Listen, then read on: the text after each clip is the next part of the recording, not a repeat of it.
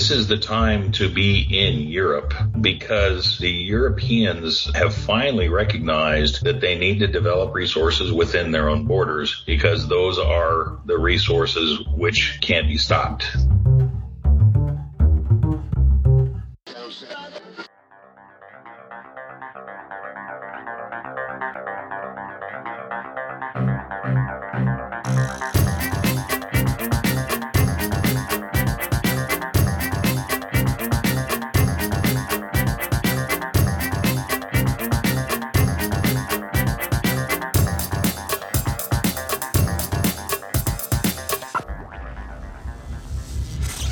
This is Energy Cast, and I'm Jay Dauenhauer. Today we're talking about a renewed interest in oil and gas exploration in the European Union. My wife and I just visited Europe this summer, and if there's anything we didn't see among the castles, mountains, and bakeries, it was a lot of oil wells. My guest, as you heard in the cold open, believes that is about to change. He says Russia's never ending war in Ukraine has been a wake up call to those who've relied on Vladimir Putin's pipelines of oil and gas for too long. Oil and gas exploration isn't totally foreign to Europe, but most of the work is offshore, in the North Sea, for instance. The move to start major exploration onshore in parts of the continent that haven't seen this type of work in decades is what makes this so interesting. It also brings up a lot of questions about what's different this time. On one site, the last well was drilled 40 years ago. Will they be fracking there this time? My guest says he was part of a group that successfully fracked wells in Poland about 10 years ago, but the regulatory environment at the time made it too challenging to operate. That was pre Ukraine and at the dawn of the fracking boom when many folks still didn't know what to make of it. Experience may be the difference. It's early days, but this effort to onshore natural resources, in this case literally with oil and gas, could lead to a renaissance in European exploration. My guest today is Jim Hill, CEO of MCF Energy, an oil and gas company based in Vancouver. Jim is no stranger to oil and gas exploration in Europe, and he says MCF looked at over 20 projects before settling on two located in Austria and Germany. The German site had previously been explored and proven back in 1983. The Austrian site will require a test well and could be a major producer. I was fascinated about the prospect of drilling in a part of the world that you'd think had long turned their backs on this type of work. There are so many parts of the world that produce oil and gas that are still friendly to Europe. Is this worth it? How challenging are the regulations? And can you even find drilling equipment around there? I think you'll be as surprised as I was. I hope you enjoy my conversation with Jim Hill. We're here with Jim Hill, CEO of MCF Energy. And Jim, let's set the stage a little bit. How much natural gas is produced in Europe right now, and how much do they really need? Yeah, Jay, no problem. The natural gas demand for 2022 was 360 billion cubic meters of natural gas within the European Union. In contrast, their natural gas production in the entire European Union was about 50 to 55 billion cubic meters. There's a very, very large discrepancy there. And the European Union's natural gas import dependency rate was 97%, meaning the entire continent was capable of just filling 3% of their needs. So there's a very, very strong, strong need for energy and natural gas in the area. If Europe experiences another extraordinarily warm winter like they did last year, the continent could still face a natural gas deficit of at least 60 billion cubic meters. If they don't have a warm winter and it turns cold like it normally is, that problem would be drastically exacerbated. Were there any parts of Europe that were historically large producers and over the years they switched to imports? They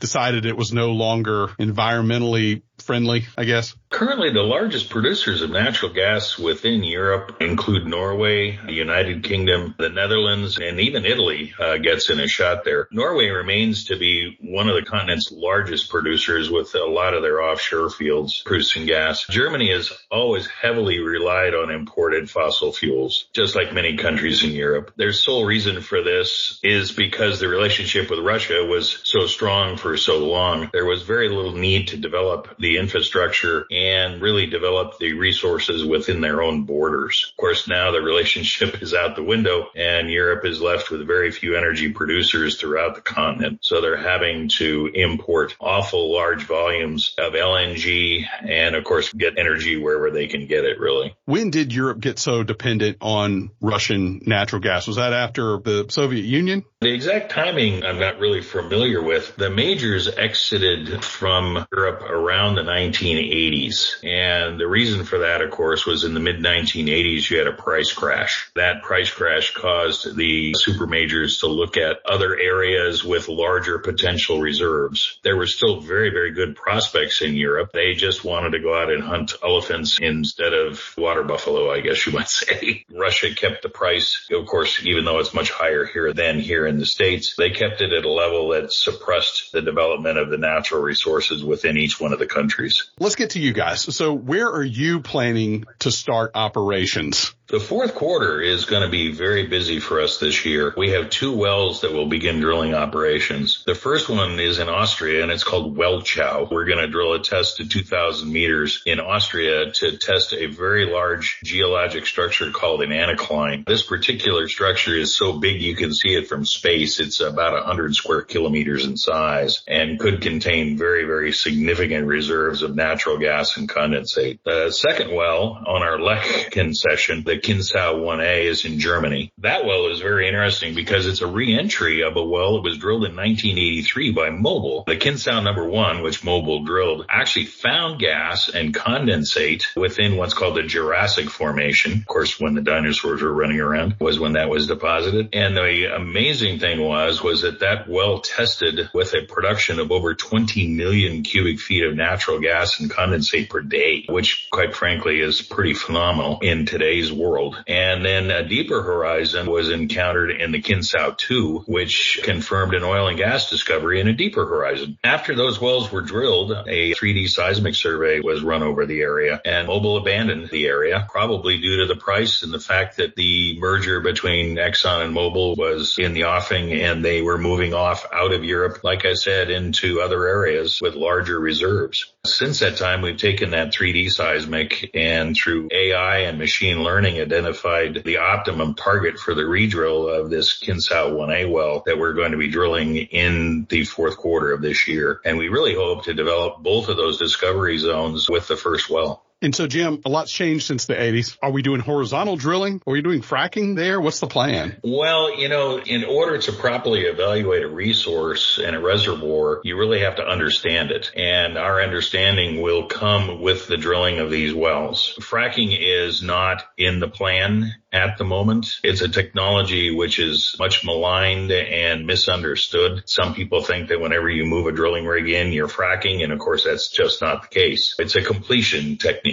If we do do any kind of process similar to that, it will be with the closest environmental supervision and controls that are available. As an offshoot, you have to realize that fracking was developed in 1949 in the United States. And there's been over 2 million wells that that have been drilled and fracture stimulated since that time. And if there was a real environmental problem, I'm sure it would have showed up by now. Right. The last thing I really saw on them fracking in Europe was they flirted with it in Poland. I think about 10 years ago. And that was in the very early days of fracking. I mean, we're talking about like 2013, 2012. Fracking really came online, I would say late 2000s. By about that time, it was really going. And to your point, we put a lot of wells into service since then. I would think that maybe revisiting fracking in Europe may not be such a stiff pill, but I could be wrong. It really depends on the reservoir and of course whether you're going to drill a horizontal well in it or not. They do frac vertical wells. They do fracture stimulate and by fracking I mean hydraulically stimulating a well where you actually exceed the pressures needed to break the rock. In Germany and uh, Austria as well, we do not foresee having to do that. We will probably stimulate the rock, but it won't be a hydraulic fracture. We'll probably just stimulate it with a little bit of acid and let it flow back. That's what Mobil did when they drilled the well back in 1983. As far as fracking goes in Europe, it's something that was done in Poland. There were a number of wells hydraulically stimulated there. The company that I was with at the time, BNK, was one of those companies. We drilled and fracture stimulated several wells in Poland and actually made a discovery of natural gas in Poland. But because of the regulatory environment and the new government restrictions that had been put on us at the time, it wasn't an economic thing for us to do. So we abandoned that. So I'm very, very familiar with the operations in Europe and how to complete and can produce safely. Sure. And Jim, my wife and I do an anniversary trip every year. And this year we did Munich in Austria, Budapest. We just basically went all around Central Europe. We did it in about a week. We like to travel like we're on the run from the law, you know?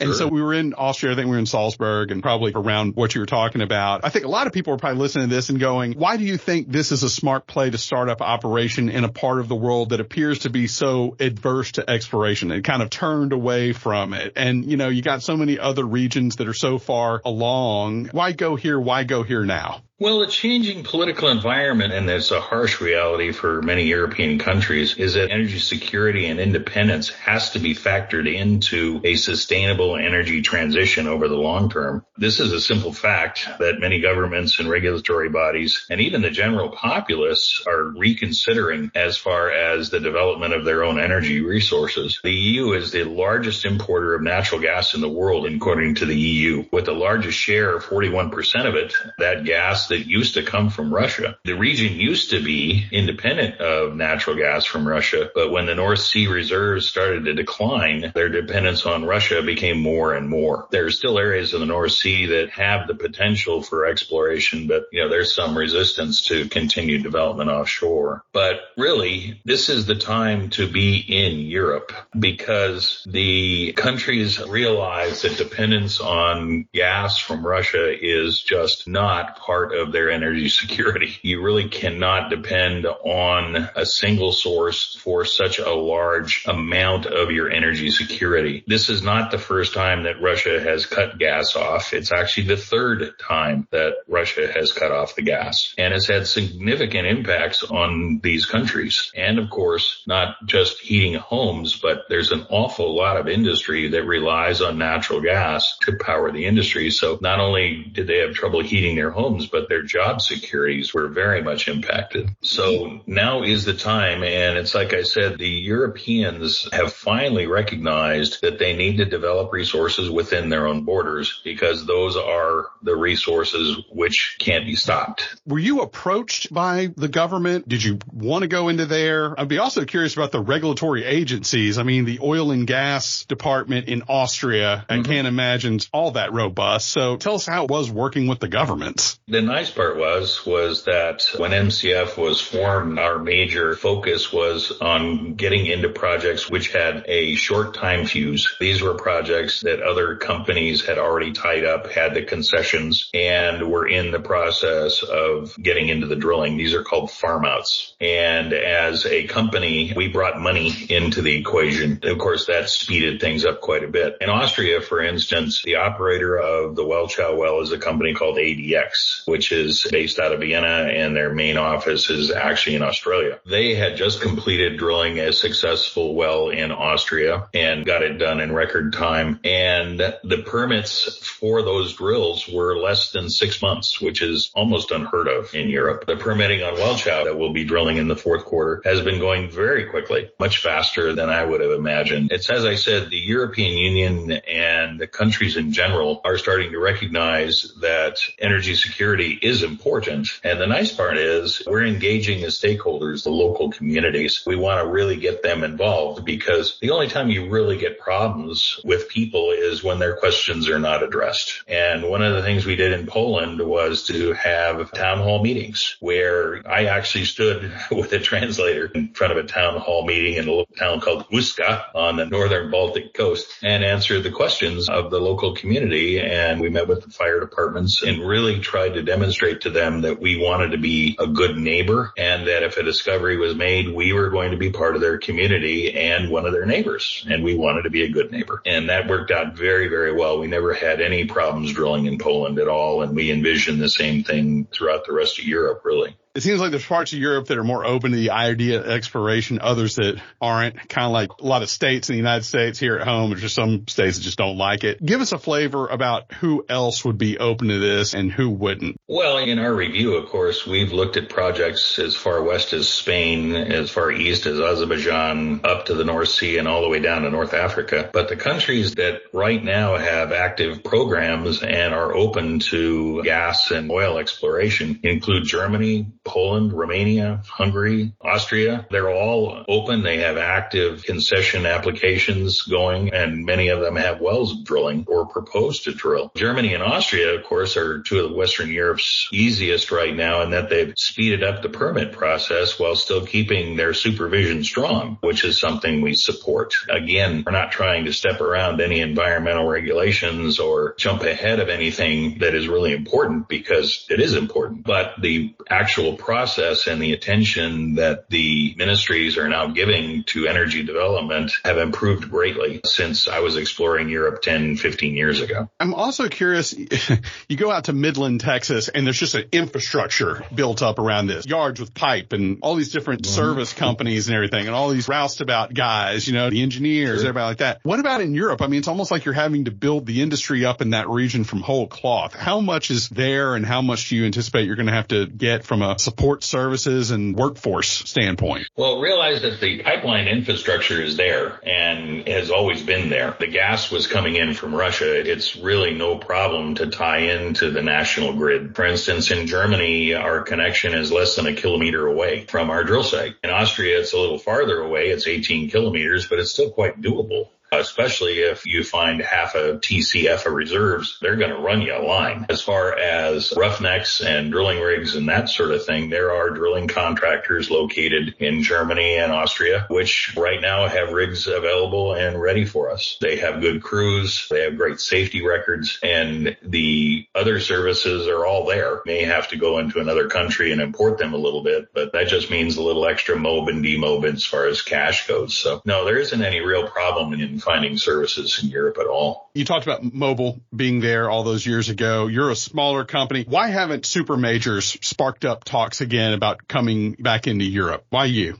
Fortunately for MCF in these areas of Europe, they've kind of left us behind and a lot of those projects that they left are still there in hiring local people. For instance, we didn't just hire local people. We bought a German company. We bought Genexco, which is a small independent oil company. And the people that came with that company were exploring Europe for 30, 40 years. They really had a leg up as to where a lot of these opportunities were. And we bought Genexco as much for the prospect portfolio, you might say, and the knowledge as much as we did for the assets that they have. We were able to jump ahead very quickly in that space and tie up what we felt were some very, very great opportunities kind of ahead of everybody else. We were kind of a first mover in that space. The super majors are in offshore Brazil. They're in offshore Gabon or Ivory Coast. These are areas that we cannot play in because it's just too much money, too much upfront money. We need to focus on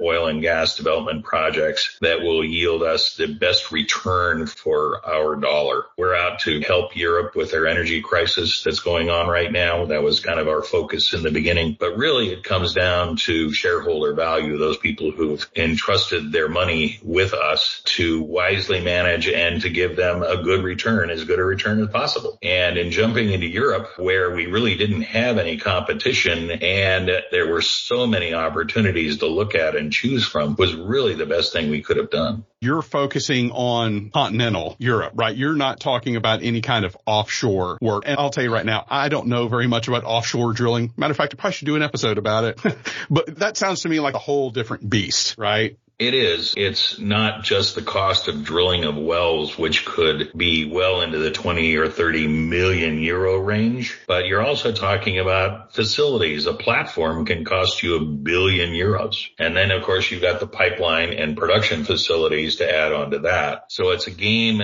that if we did try and play, for instance, if the opportunity was huge in a return for our investment, we'd only take a small piece of it. We've looked at offshore projects just to get a feel for them to see if the return was possibly there. But also the lead time from spending your dollars to getting dollars was usually two or three years. And that's too far out for us. We want to see value added quickly, not just have to wait two or three years before you start to see your first dollar. So tying this whole thing up, you're doing two exploratory wells this year. What does your glide path look like? When do you think you could be seeing operations? And then what would full scale expansion look like? I mean, how much drilling do you think we would really see? If Welchau hits, there'll be a development program with multiple wells, probably as many as eight or nine, depending on what we find, which of course will take years in order to do that. In Germany, we've got two zones that are discoveries, but one of the things that we just accomplished and the reason why we're talking about this new well is that we just picked up a hundred square kilometer concession just offsetting where we're going to be drilling. As I'd mentioned, there was a 3D seismic survey over the entire area, not not just where the Kinsau well is going to be drilled, but also the area to the north and to the south, which of course led us to the applying and actual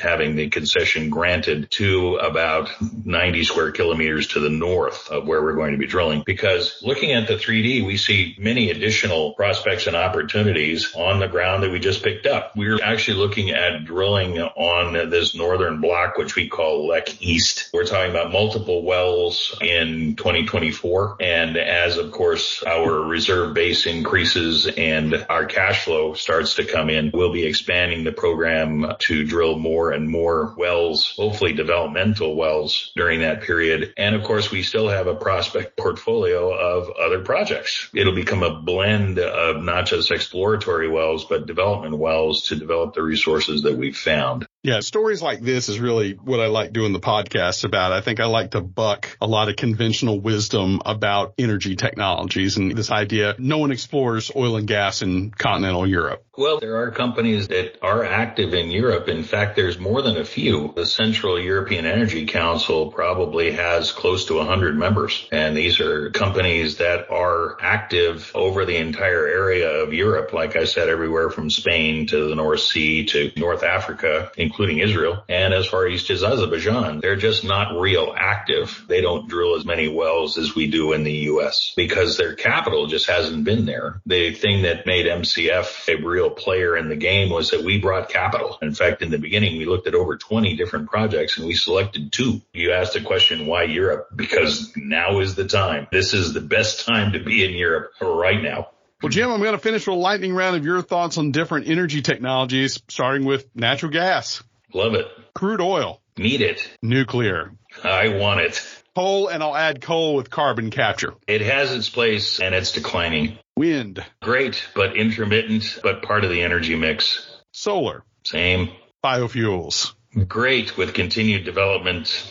Hydroelectric. Great, but it's area restricted. You've got to have water and you've got to have a place to put a dam. Geothermal. Great, but again, area restricted. You've got to have it hot enough. Energy storage. This is the real key for the transition to renewables. You've got to have a storage technology much better than what we have now. Energy efficiency. Mandatory. And then finally, fusion power. Very exciting for my grandchildren. Everybody, I think that's probably the most lightning lightning round we've ever done. All right, Jim Hill, MCF Energy. Thank you so much for your time. Thank you, Jay. I appreciate it very much.